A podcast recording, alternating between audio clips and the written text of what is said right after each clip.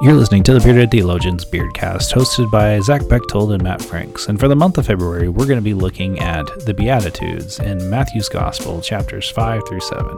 And we hope you enjoy listening to our Beardcast and blog posts about the Beatitudes. So check us out at beardedtheologians.com.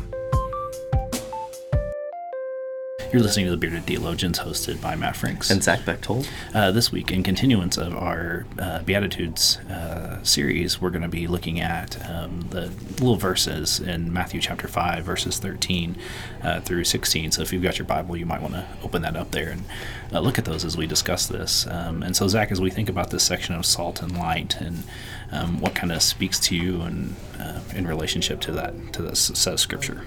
You know, this is one of my one of my favorite things that Jesus said um, in, in, talking about salt and light. Um, I had a youth group uh, back in the day that they, they modeled their, their youth group after this. They wanted to be the salt and the light of the earth. Um, in in when we came to that, or when they came to that conclusion, I asked them why, and they were like, "Well, you know, we want to be extra salty," uh, which kind of made me laugh. But uh, uh, they were like, you know, we did, we get it. You know, salt salt has content, salt has flavor, salt's useful. Um, and and then they said the light. You know, of of course we want to go and be the light in the darkness of this world. And so for me, that that has always hung really, really true for me in these young people's understanding of what salt and light are. Um, and you take it in the context of what Jesus is talking about.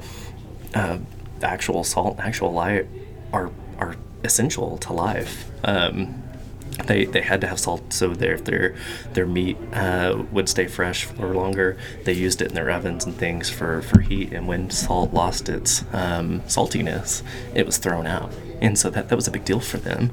Uh, and as well as light, you know, we know they didn't have electricity. We know the context in which Jesus lived in. Um, and so to have a candle, a torch, a flame of some kind, some kind of light to guide your way in the darkness is, is huge. And so that's kind of where that sticks out uh, for me uh, and is still still continues to be really, really relevant today. What about you, Matt?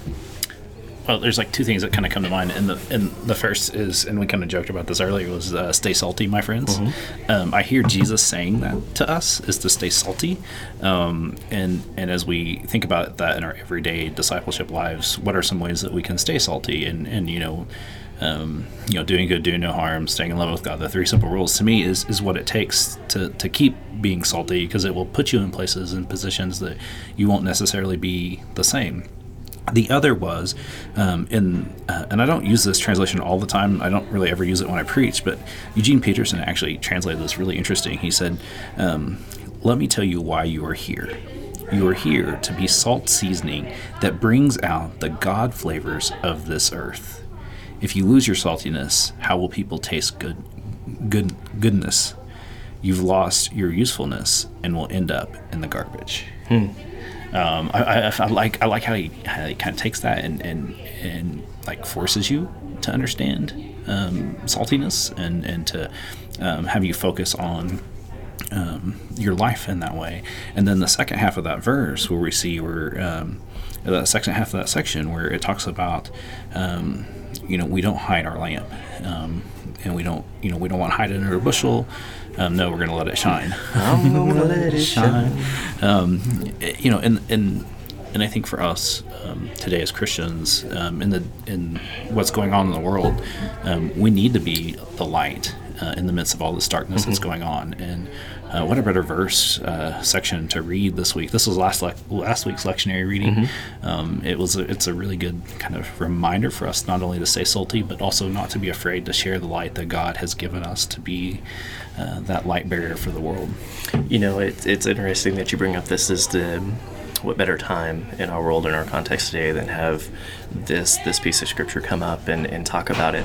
Um, you know uh, the I've been preaching James uh, the last few weeks and uh, my co-pastor and I we, we got the comment the other day of man you're sure you guys are sure preaching political sermons. And and well no we, we planned this back in October. We had no idea uh, what the world was going to look like today. And uh, we, we write our sermons early you know or try to do our best to do that. And and they're not intentionally politically charged, but when you dig into the gospel, when you dig into things like salt and light, they're going to push those boundaries. They're going to push into what uh, the context of our world is, and it is so important today that, that we do that we that we stay salty, that we that we don't hide who we are in Jesus, because my gosh, um, what what does the world need more right now than anything? I think it needs a lot of grace and a lot of hope. And uh, if we're if we lose our saltiness and we hide our light, who, who who's going to come? I mean, who, who else is going to do these things? Yeah. Um, and, I, and I think that's us. I, I, think that's up to, that's our call um, as people, as clergy, as lay people, as, as whomever, you know, we call ourselves disciples and we follow Jesus Christ. And here's our call to stay salty and to let our light shine. And uh, yeah, that pushes the boundaries of what's going on in our world today. Uh, but, but, wouldn't you say that that's what it means to be the church? Is that we should be should. Um, pressing those boundaries even further? That we're our our ethical lives are mirroring what we believe in our faith, and that we should really live it. You know, if we if we truly believe, you know, Jesus Christ is our Lord and Savior, what does that look like? And um, how do we live that out in, in, the world today? And and there's so many ways that you can approach that. And we've touched a little bit about this in our discipleship podcast. We've touched about this mm-hmm. pretty much since we started this thing. Um, and, and, to live a faithful life is really um, submitting yourself to, to the way that Jesus taught us how to live. Um, to love God and to love our neighbors ourselves. And, and while that like sounds easy, it's cliche. Everybody says it. It's one thing to say it, but it's a whole other thing to live it. It is, and and I mean I've said it in this podcast before. Had had those two commandments been easy, love God with all you have, love your neighbor. I don't think Jesus would have said it, but because it's not easy, but because it, it is hard, it is challenging, and it is so important. I think that's why he says it over and over. Would you say that was also kind of an overarching theme for for our for our Bible? When yeah. you think about it, when you look at it from beginning, yeah. mm-hmm. when you look from Genesis to maps, um, that the real like thickness, if you had to boil mm-hmm. down all 66 books of the Bible into mm-hmm. one theme, thematic statement, it would be is that this book teaches us how to love God mm-hmm.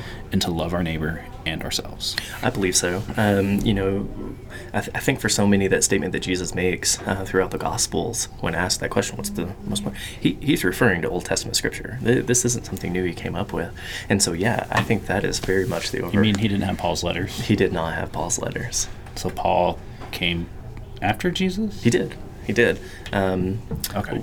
Relatively, relatively after yeah, yeah. Jesus. Um, so yeah, I know that that's the thing, and uh, you know the disciples didn't have the Gospels.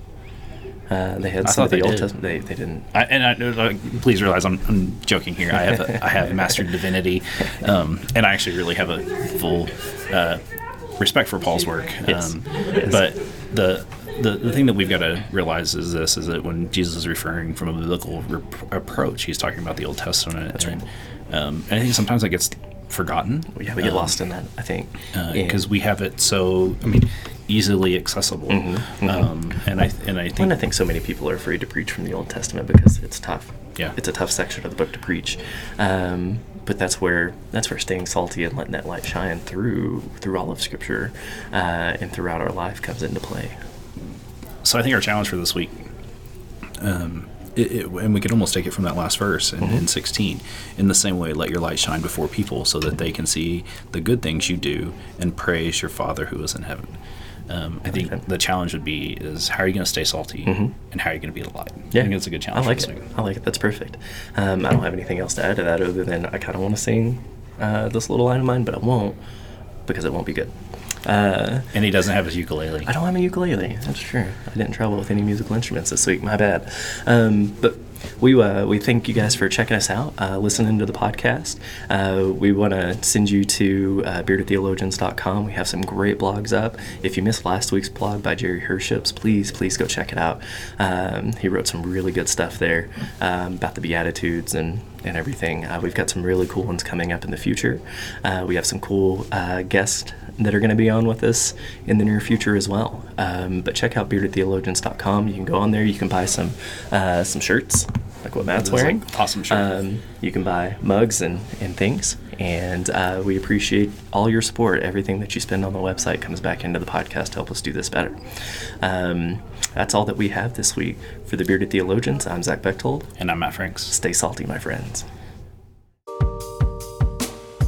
Thank you for listening to the Bearded Theologians Beardcast. If you'd like to learn more about the Bearded Theologians or look at our other content, go online at beardedtheologians.com. And also, don't forget to pick up one of those beautiful coffee mugs or t shirts that we have on our website as well.